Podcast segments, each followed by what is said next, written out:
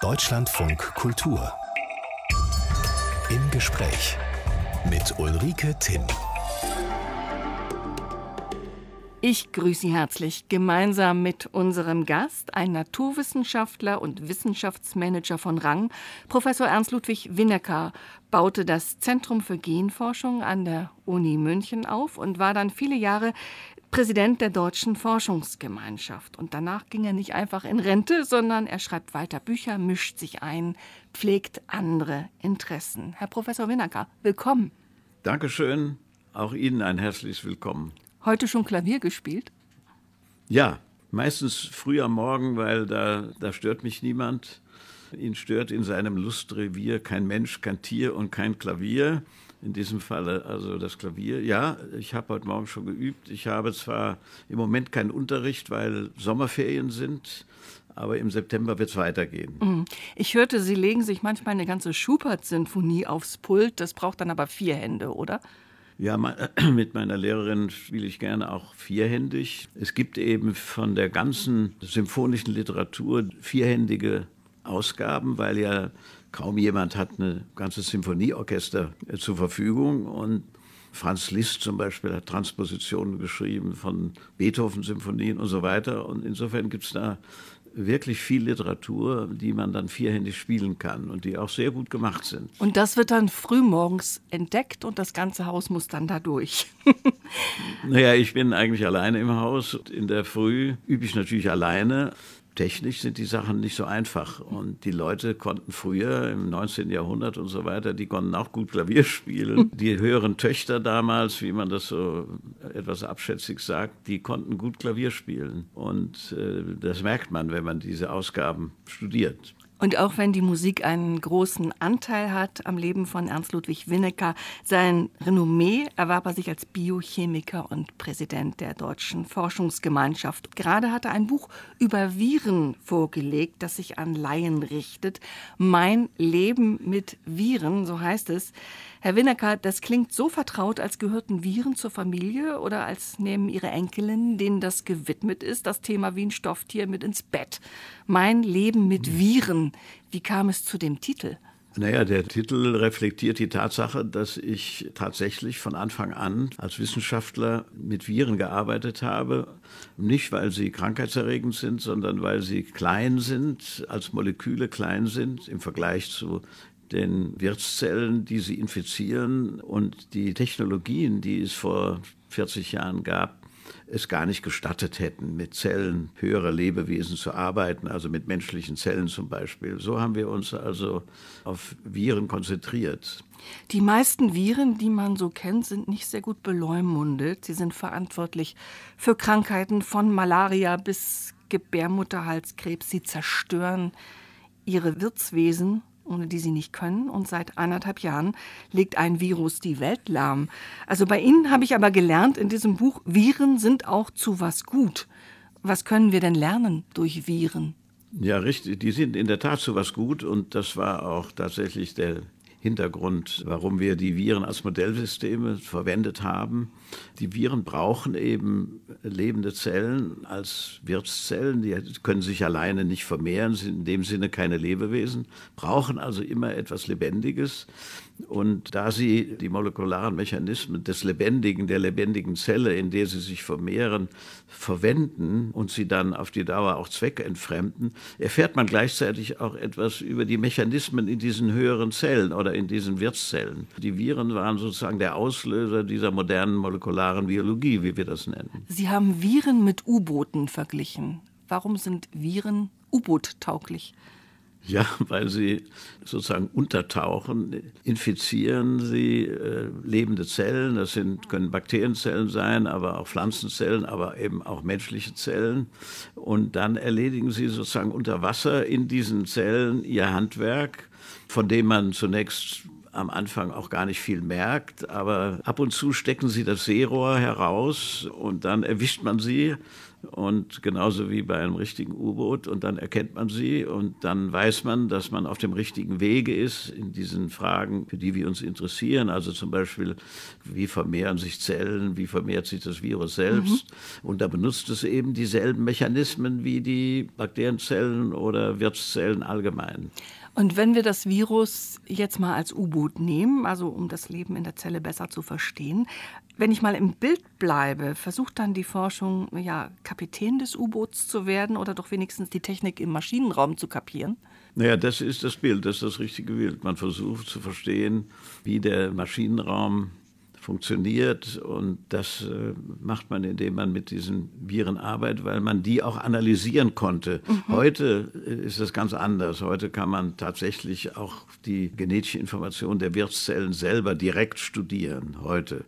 Aber damals war da keine Spur. Denken Sie mal, die Anzahl der Bausteine bei einem Virus, mit dem wir damals gearbeitet haben, war vielleicht 5000 Bausteine. Ein Bakterium, eine Bakterienzelle hat schon zwei, drei Millionen und der Mensch Mensch zwei, drei Milliarden.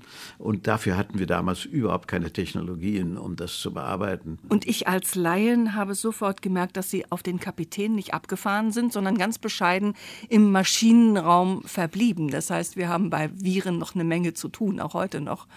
Naja, das sieht man ja auch jetzt an dem Corona. Also was in den letzten Tagen ja zum Beispiel aufgekommen ist, ist, dass man zwar Impfstoffe hat inzwischen, eine ganze Menge sogar, die auch funktionieren, aber Arzneimittel, mit denen man Patienten behandelt, die schon infiziert sind, die gibt es immer noch nicht richtig. Da gibt es zwar ein paar alte Arzneimittel, die man umfunktionieren kann, aber richtig neue gibt es noch nicht. Und das heißt, wir sind hier keineswegs der Kapitän, sondern das Virus hat uns hier voll im Griff. Wie gefährlich Viren sind, das haben Sie, Herr Winnacker, im Laufe Ihres Lebens auch selbst erfahren. Gar nicht als Forscher, sondern als Mensch. Ja, ganz, ganz früh im Leben wurde ich als Einjähriger und davon weiß ich natürlich selber nichts. Das hat mir meine Mutter erzählt, wurde ich äh, gegen, es war damals so üblich, 1942 gegen Pocken geimpft und die Impfung ist irgendwie misslungen und es gab eine Infektion am Arm, eine Sepsis am Arm und es gab damals kein Penicillin, es war ja mitten im Krieg und mein Vater hatte dann äh, Zugang zu äh, dem Entdecker des Brontosils, äh, der dafür 39, 1939 den Nobelpreis bekommen hat. Und das hat man mir dann eingeflößt und dann wurde ich ganz schnell wieder gesund. Aber richtig persönlich habe ich es zum Beispiel erlebt bei der Hongkong-Grippe 1968, 69. Da waren wir nämlich, meine Frau und ich, jung verheiratet in Berkeley, Kalifornien. Und da haben wir mal einen Ausflug gemacht nach Las Vegas und äh, Death Valley und so weiter, so über Weihnachten. Und da sah ich plötzlich meine Frau neben mir sitzen, die war damals 24, gezittert wie Espenlaub. Und da, äh, da bin ich sofort, äh, als junger Mann hat man kein Thermometer, kein Fieberthermometer in der Tasche, sofort ins Squaw Valley in eine Apotheke und dann äh, wie ein Irrer nach Hause gefahren, nach Oakland, vier Stunden mit dem Auto, weil ich mich erinnerte, dass diese Grippe äh, ausgebrochen war und sofort ins Krankenhaus. Da musste sie dann auch drei Wochen hm. bleiben und die Zimmergenossinnen, die sind alle gestorben. Und sie selber hat überlebt, knapp überlebt, muss ich sagen. Und das hat mir sozusagen deutlich gemacht, wie gefährlich diese Pandemien sein können. Ernst Ludwig Winnacker, Biochemiker, Forscher, Präsident der Deutschen Forschungsgemeinschaft über viele Jahre und leidenschaftlicher Klavierspieler. Herr Winnacker, Gretchenfrage, wie gut sind Sie denn? Auch Gott, jetzt bin ich ja nicht mehr der Jüngste und da habe ich natürlich einige, einiges verloren an Schnelligkeit und so mit den Fingern, aber es, es geht immer noch ganz gut. Ja. Mhm. Andersrum gefragt, wie gut waren Sie denn mal? Naja, ich habe eben als Abiturient und so geglaubt, ich könne Musik studieren, ja, Dirigent werden vielleicht. Ich hatte noch ein zweites Instrument, ein Cello. Das konnte ich auch ganz gut. Aber ich habe dann schnell gemerkt, dass ich trotz allem nicht gut genug war. Wenn man dann am Konservatorium diese Wunderkinder erlebt, die zehn, zwölf Jahre alt sind und die auch alles spielen können, dann äh, realisiert man ganz schnell, dass man besser sich was anderes aussucht und die Musik eben als äh, zum Vergnügen macht. Nun ist das ja auch im Musikerberuf gleich der, ich sag mal, der oberste Stern, Dirigent werden. Also die ganze Musik in den Händen halten, ganz wörtlich zu nehmen und auch alle sollen möglichst tun, was der Dirigent zeigt. Das ist weniger autoritär, als es klingt. Orchester können nämlich Dirigenten perfekt auflaufen lassen und aushebeln, aber es stimmt schon, das letzte Wort bei einer Interpretation haben Dirigent oder Dirigentin. War das das Bedürfnis, alles selbst in der eigenen Hand und nicht nur so, ein, so eine Stimme im Puzzle? Ähm, nicht so direkt, dass ich nun gewollt hätte, eine ganze Gruppe von 100 Musikern im Griff zu haben. Das hat man so gar nicht gesehen. Aber was man gesehen hat damals, wie man so jung war, 19 Jahre alt, war, dass man eben die Partituren im Blick hatte und sich Gedanken darüber gemacht hat, wie man sowas interpretieren könnte und so weiter. Das war mehr das Interesse zunächst. Und dann noch die Kurve genommen zu den Naturwissenschaften, geboren auch in eine naturwissenschaftlich orientierte Familie 1941. Herr Winnacker, Sie sind ein Kriegskind. Haben Sie noch Erinnerungen an die direkte Nachkriegszeit unter amerikanischer Besatzung? Ja, ein bisschen schon. Also natürlich direkt im Krieg kaum, weil da war ich ja vier Jahre alt, wie das zu Ende ging, obwohl ich glaube, mich zu erinnern an einen Bombenabwurf direkt neben uns in Hofheim in Taunus. Aber vielleicht ist mir das auch erzählt worden. Mhm. Aber nach die Nachkriegszeit kann ich mich doch noch gut erinnern, wie die Amerikaner gekommen sind mit ihren Panzern oder wie sie uns als Kinder auf den Kapellenberg in Hofheim im Taunus mit Jeeps hochgezogen haben, mit Schlitten. Und dann durften wir runterfahren und oben bekamen wir ein Hershey-Bar. Das sind diese Schokoladen, die es in Amerika heute noch gibt, die wir zum allerersten Mal im Leben bekamen damals. Äh, das kann ich mich noch gut erinnern. Das war dann so 1900. 46, 47. Die Winter waren damals ziemlich hart. Haben Sie denn äh, harte Winter genauso Kohlen geklaut wie alle anderen oder ging es der Familie eines Vaters, der in der Industrie gearbeitet hat, besser? Nee, nee, wir haben auch gefringst, wie man sagte, mit dem Kardinal Frings in Köln. Der Kardinal Frings hatte irgendwie organisiert, dass die äh, Züge mit den Briketts oder Klütten, sagte man damals in Köln, dass die ab und zu anhielten auf dem Wege zu den Schiffen im Kölner Hafen. Und dann hielten die an und zum Schrecken unserer Eltern, die kleinen Buben, kletterten dann an diesen Leitern hoch und warfen so viel Briketts herunter, wie sie konnten. Und dann gab es einen lauten Pfiff und dann wussten wir, dass der Zug jetzt bald wieder weiterfährt. Das hatte der Kardinal irgendwie organisiert. Wie, weiß ich bis heute nicht. Aber das Wort Fringsen erinnert an diese Zeit. Ja. Mhm. Für Kinder war das bestimmt auch ein großer Abenteuerspielplatz, diese Nachkriegszeit. Ihr Vater, Herr Winnacker, war bei IG Farben, später bei Höchst, baute die chemische Industrie in Nachkriegsdeutschland wieder mit auf. Aber gerade diese chemische Industrie und diese beiden Firmen waren ja am Judenmord beteiligt. War das für Sie als junger Mensch ein Thema? Also natürlich in den frühen 50er Jahren, wie ich so alt war, so dass man das verstehen konnte, war das noch kein Thema. Mhm. Und da befasste man sich mit dem Wiederaufbau. Das war ja auch schwierig genug. Er wurde ja dann auch von den Amerikanern wieder eingesetzt. Und er war, das muss man auch sagen, in der Zeit des Dritten Reiches nie in einer Führungsposition. Er wurde das Ende 43 und äh, war aber vor allen Dingen im Westen tätig, also in Uerdingen, Leverkusen sind wir alle froh drum gewesen, auch er, auch meine Mutter. Wer weiß, was dann gewesen wäre. Mhm. Insofern war das äh, erst sehr viel später ein Thema und da war dann er auch schon pensioniert und ich war im Ausland als Student und dann so eine intensive Diskussion darüber konnten wir nicht wirklich führen. Dazu war ich noch zu jung, beziehungsweise er dann zu alt. Studiert haben Sie dann in Zürich und in Berkeley, Kalifornien. Später sind Sie an die Karolinska in Schweden gegangen, da wo man Nobelpreisträger findet und kürt. Das klingt nach Ich will raus, ich will in die Welt. Ja, das ist auch so. Ich wollte wirklich nach dem Abitur in die Welt. Ich wollte weg von zu Hause auch, obwohl das ich ein, ein, wunderbares Zuhause hatte, muss ich auch sagen. Bin auch immer wieder zurückgefahren, aber ich wollte weg und zunächst nach Grenoble, aber dann sagte ein Freund der Familie, also Chemie und Französisch, das ist zu viel. Lieber erstmal nur Chemie Und äh, das habe ich dann auch gemacht. Das konnte man in Zürich und das war in vieler Hinsicht fantastisch. Nicht zuletzt die Tatsache, dass es für mich die allererste Stadt war, die ich gesehen habe, die nicht zerstört war. Bis 1960 waren die deutschen Städte alle noch ziemlich kaputt. Und da war Zürich natürlich der Gegensatz. Und dann nach Berkeley, nach Kalifornien, in den späten 60er Jahren, die ja dort genauso turbulent zugingen wie in Deutschland, aber andere Themen hatten. Wie haben Sie das erlebt? Ja, Mitte 68, da gab es natürlich die Demonstrationen mit, wie hier in Berlin, Cohn-Bendit und so weiter, die gab es in Zürich schon gar nicht. Aber in Berkeley war das, hatte das ja schon ein halbes Jahr früher begonnen. Mario Savio und so weiter. Da ging es aber in erster Linie gegen den Vietnamkrieg. Das war der Höhepunkt des Vietnamkrieges.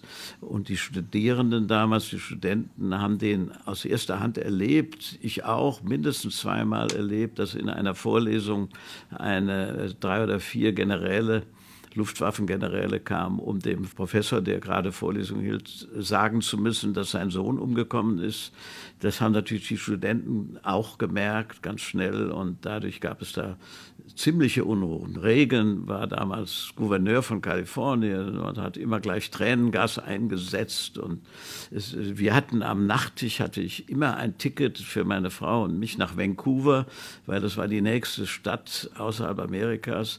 Und wir hatten immer Angst, eingezogen zu werden mhm. in den Vietnamkrieg. Also es war ganz gegenwärtig damals. Eine turbulente Zeit in Berkeley.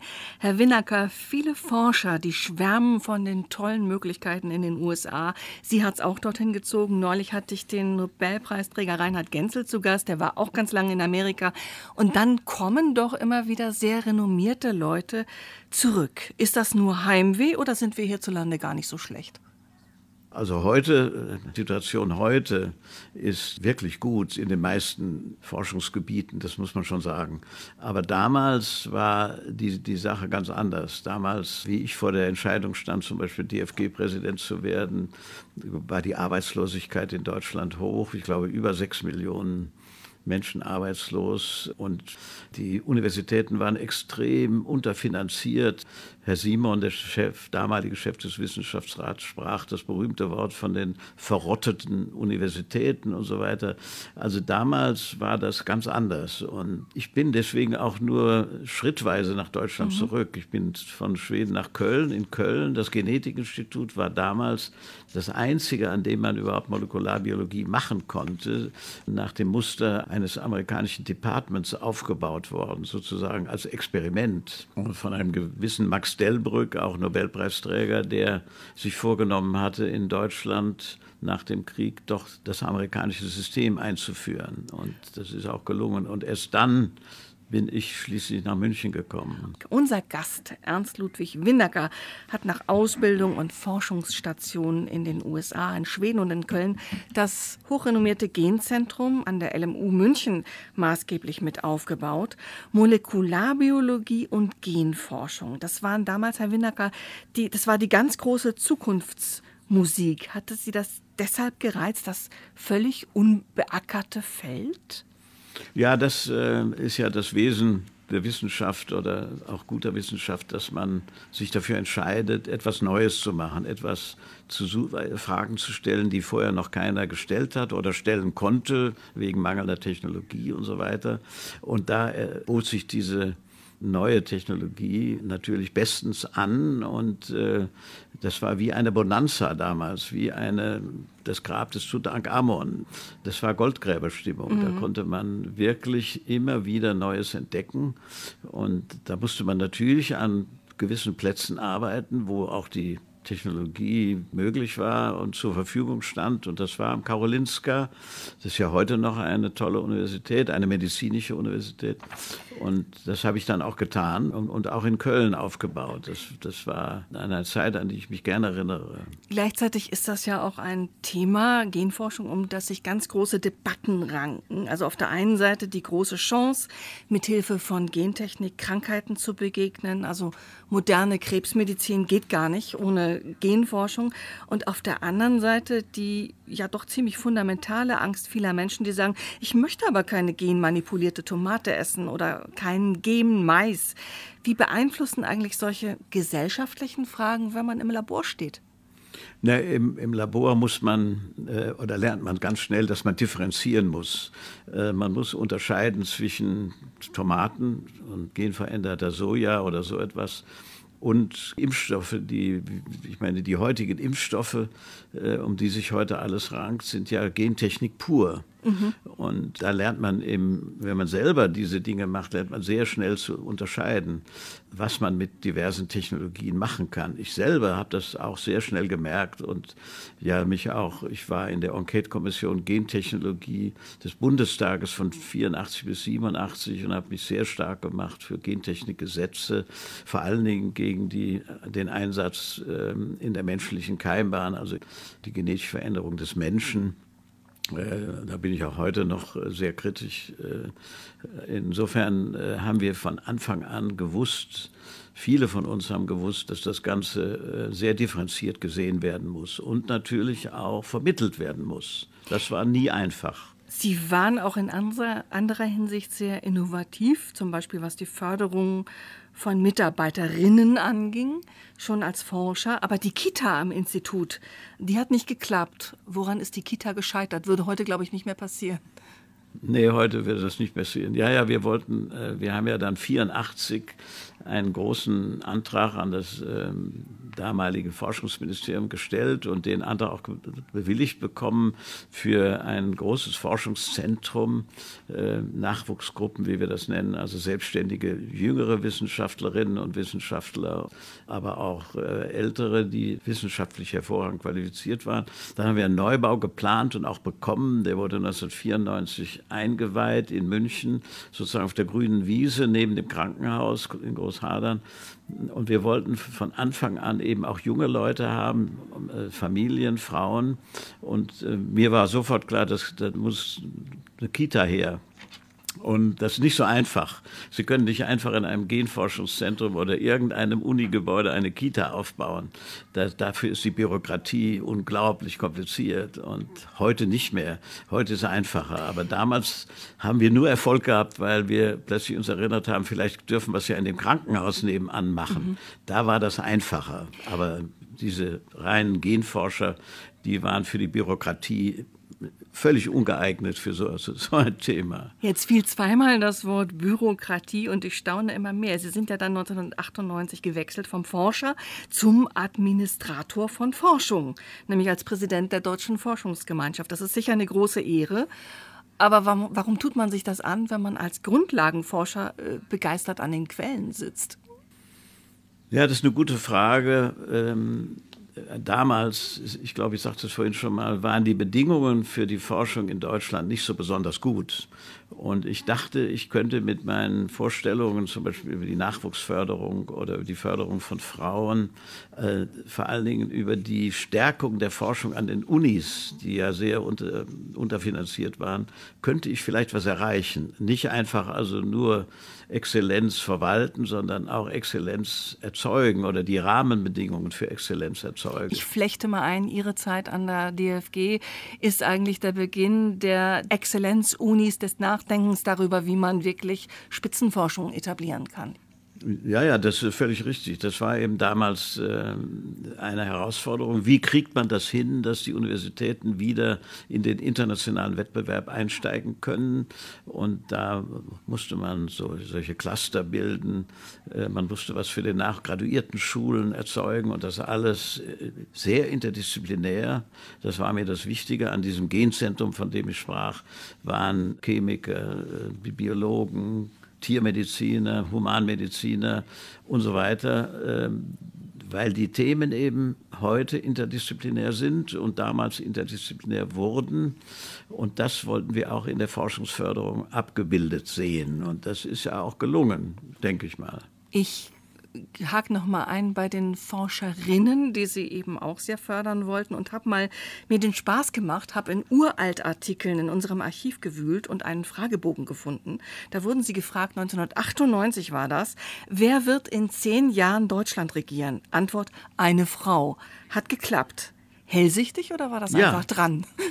Naja, das, ich habe damals auf vielen Ebenen versucht, nicht auf dieser direkt, aber auf vielen Ebenen versucht, eben äh, die Wege oder Hindernisse wegzuräumen für Frauen, für eine Karriere. Und das war, wir haben sogar in der Satzung der DFG damals in meiner Zeit verankert, obwohl das irgendwie trivial war, dass Frauen auch Anträge stellen dürfen. Das durften die immer. Das musste man damals aufschreiben. Ja, das hat man damals tatsächlich aufgeschrieben. Das, so das war 2001 oder so. Ist absurd, aber ich glaube, es ist inzwischen wieder rausgenommen worden, weil das auch nicht mehr nötig ist. Aber wir, wir haben jetzt sogar eine Frau als DFG-Präsidentin, Katja Becker. Also insofern hat sich die Verhältnisse geändert. Aber ich bin immer noch bis heute der Meinung, dass, dass es zu langsam geht. Also wie ich äh, weg bin aus der DFG 2006, da waren vielleicht 9 Prozent der ordentlichen Professoren Frauen. Heute sind es 21, aber es dauert immer noch äh, noch 100 Jahre, bis wir wirklich mal auf 40 Prozent sein werden. Das geht immer noch sehr lang und diese alten Themen, die Frauen den Weg versperren, die sind noch nicht weg. Ernst Ludwig Winnacker ist heute unser Gast, Professor für Biochemie und langjähriger Leiter der Deutschen Forschungsgemeinschaft. Herr Winnacker, ich vermute, Sie sind seit langem doppelt geimpft? Ja, ich bin äh, in der Tat doppelt geimpft. Das liegt daran, dass ich in der Gruppe 2 war, glaube ich. Ja. Mhm. Äh, in der Tat, ja. Wie und wo haben Sie die Zeit verbracht? Ja, äh, die, das, das letztes Jahr von 14. März, glaube ich, war das heilige Datum bis Mitte Juni zusammen äh, mit der Familie meiner Tochter äh, ein bisschen in einem Ferienhaus außerhalb von Miesbach in Oberbayern. Die Eltern waren im Homeoffice, beide, und ich habe mich um die Kinder gekümmert, sechs und neun, und war sozusagen, wie ich immer gern sage, der Hilfslehrer im Oberland, im bayerischen Oberland, und habe mit denen all das gemacht, was die Schule ihnen geschickt hat mhm. und was sie als Aufgaben und so weiter bekamen. Das war eine tolle Zeit, muss ich sagen, in, in Retrospekt. Mhm. Es war nicht immer einfach, ungewohnt, aber wir haben großen Spaß gehabt. Ich höre noch, wie es zu Beginn hieß, naja, in anderthalb Jahren haben wir eventuell einen Impfstoff Neun Monate später war er da, anfangs eine Rarität und nicht wirklich professionell verteilt, aber es gab ihn. Das war eine Blitztat. Was ging Ihnen in, durch den Kopf, ob dieser Blitztat, wir haben einen Impfstoff gegen Corona? Peng. Das war eigentlich auch, auch für mich ein Wunder. Ich wusste zwar, wir wussten zwar, dass Messenger-RNA ein Träger genetischer Information ist und die Viren sind ja auch nichts anderes produzieren auch Messenger-RNA, aber dass es äh, so schnell gelingt, die äh, in eine Form zu bringen, die man dann verimpfen kann, das hat mich doch überrascht und es hat mich gefreut. Und in Retrospekt war das wirklich eine großartige Leistung der Beteiligten. Wir mussten ja als Amateure äh, auch lernen, wie Forschung funktioniert. Ein Beispiel. Das heißt dann, am Montag weiß ich das und zwei Wochen später, ich weiß jetzt was Neues und muss meine alten Überlegungen revidieren. Und wenn man beim Politiker sagen würde, naja, der fällt um, der dreht sein Fähnchen nach dem Wind, so lernt man jetzt, das ist Erkenntnisgewinn der Wissenschaft. Glauben Sie, dass das ja ein bisschen größere gewachsene Verständnis, dass das weiterwirken wird über diese Corona-Zeit hinaus, wie Naturwissenschaft funktioniert, dass mehr Leute naja, das verstehen? Ich hoffe, ich hoffe wirklich, dass man jetzt realisiert, dass es wie eine echte nachher Springprozession ist. Ne? Drei Schritte voraus, zwei Schritte wieder zurück. Und das ist, ist ja auch bei diesen diversen Corona- Schritten auch passiert. Ne, man, die Studien waren am Anfang mit viel zu wenigen Patienten, dann erkennt man die Nebenwirkungen nicht und dann plötzlich gibt es Nebenwirkungen, weil genügend Patienten da sind, die dann, von denen dann einige wenige krank werden. So funktioniert Wissenschaft mhm. und das ist natürlich ärgerlich für Politiker, die beschließen müssen, also Quarantänemaßnahmen und so weiter. Das ist nicht einfach. Das äh, habe ich sehr bewundert. Ich bin verdammt froh, dass ich im letzten Jahr keine Politikerin war. Also ich meine, Wissenschaft, die können dann den Rat geben, entscheiden müssen die anderen. Wenn Sie ja, das, an der Stelle äh, gesessen hätten, hätten Sie trotzdem was anders gemacht? Ja, im Großen und Ganzen wurde das sehr gut gemacht. Das Einzige, was ich anders gemacht hätte von Anfang an, äh, war, ich hätte nie die Kommission, die Europäische Kommission, damit beauftragt, diesen Impfstoff zu beschaffen und zu verhandeln. Ich war ja auch Gründer des Europäischen Forschungsrats in Brüssel und bin auch nach Brüssel umgezogen und so weiter. Die Kommission kann zwar vieles und ich bin selber auch ein glühender Europäer, aber die kann nichts Neues.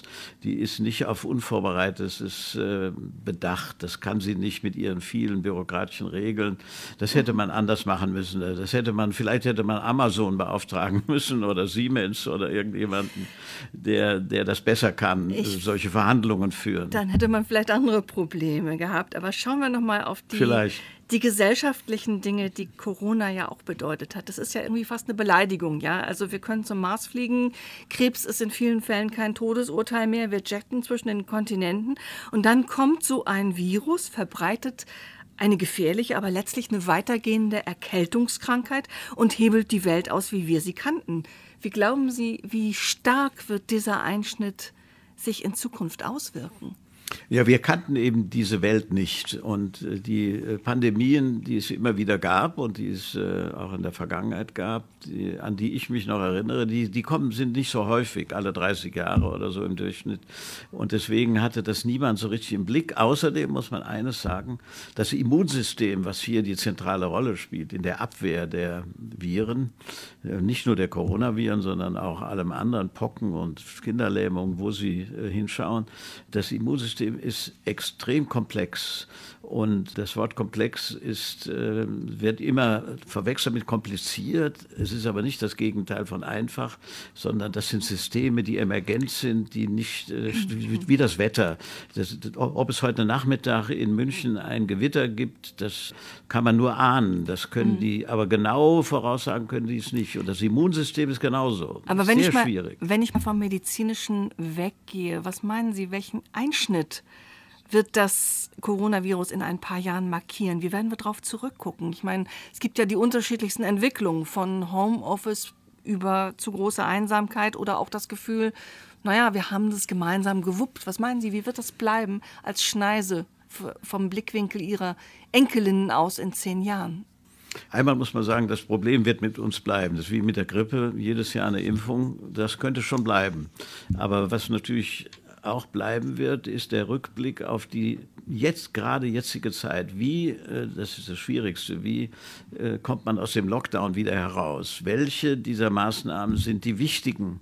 Welche sind weniger wichtig? Welche sind einschneidend? Welche sind weniger einschneidend? Mhm. Man sieht das ja jetzt bei den Impfungen und bei, oder bei den Lockerungen, wo die verschiedenen Länder auch, die, die öffnen die Nachtclubs, die anderen öffnen sie nicht, weil keiner so richtig weiß. Und am Schluss wird man sehen und gelernt haben, wie man da wieder rauskommt, wie man aus diesen Quarantänemaßnahmen wieder rauskommt. Ich möchte noch mal den Bogen spannen zu Chiara, Mathilda und Nina, ihren Enkeln.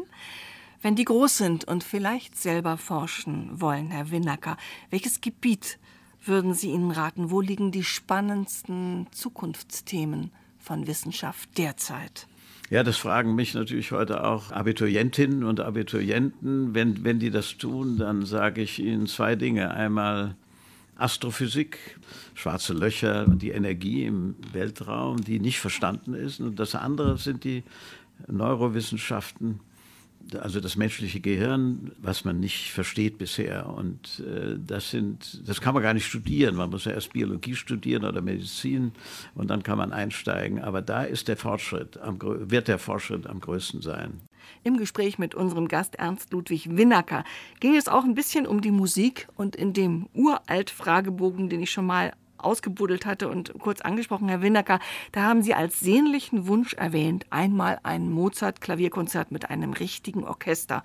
Das war vor fast 20 Jahren. Ging der Traum denn zwischenzeitlich in Erfüllung? Hat das geklappt? Nein, der ging nicht in Erfüllung. Was es damals schon gab, ist Music Minus One. Also man konnte Schallplatten kaufen, wo die Klavierstimme weg, äh, also weggeschnitten ist und man konnte dann das Orchester hören und sich selber spielen hören. Das könnte man heute machen mit den neuen Flügeln, die man kaufen kann, Yamaha und so weiter. Das habe ich aber nicht. Ich habe einen wunderbaren alten Steinway-Flügel. Der hat aber alle diese Gags nicht und deswegen geht das leider nicht. Ja, dann und, kommt ja äh, noch was. Dann müssen Sie ja noch was abarbeiten in Ihrem Leben. Ja, da müsste ich ziemlich üben, aber warum nicht? Ja, würde ich äh, gerne machen. Einen kleinen äußeren Anlass hat dieses Gespräch auch. Sie werden dieser Tage 80 Jahre alt. Wie werden Sie feiern? Ja, ach Gott, ja. Ich werde wegfahren von München und mit meiner Familie, meiner Tochter und den Enkelinnen in, äh, in Griechenland sein. Aber das Institut ist so nett, die machen äh, Anfang September für mich ein wissenschaftliches Symposium an der LMU. Und da werden wir dann nochmal richtig feiern mit Freunden und Mitarbeitern. Aber am Tage selber, nein, da bin ich weg. Dann wünsche ich Ihnen in ein paar Tagen einen schönen familiären Geburtstag. Bleiben Sie gesund. Und ja, mit dem Mozart-Konzert, da müssen Sie noch ran, ne? Ja, aber da sehe ich im Moment kein Licht im Tunnel. Dann müssen Sie weiter interessante Bücher schreiben. Ernst Ludwig Winnecker war das. Vielen herzlichen Dank für das Gespräch. Bitteschön, hat Spaß gemacht.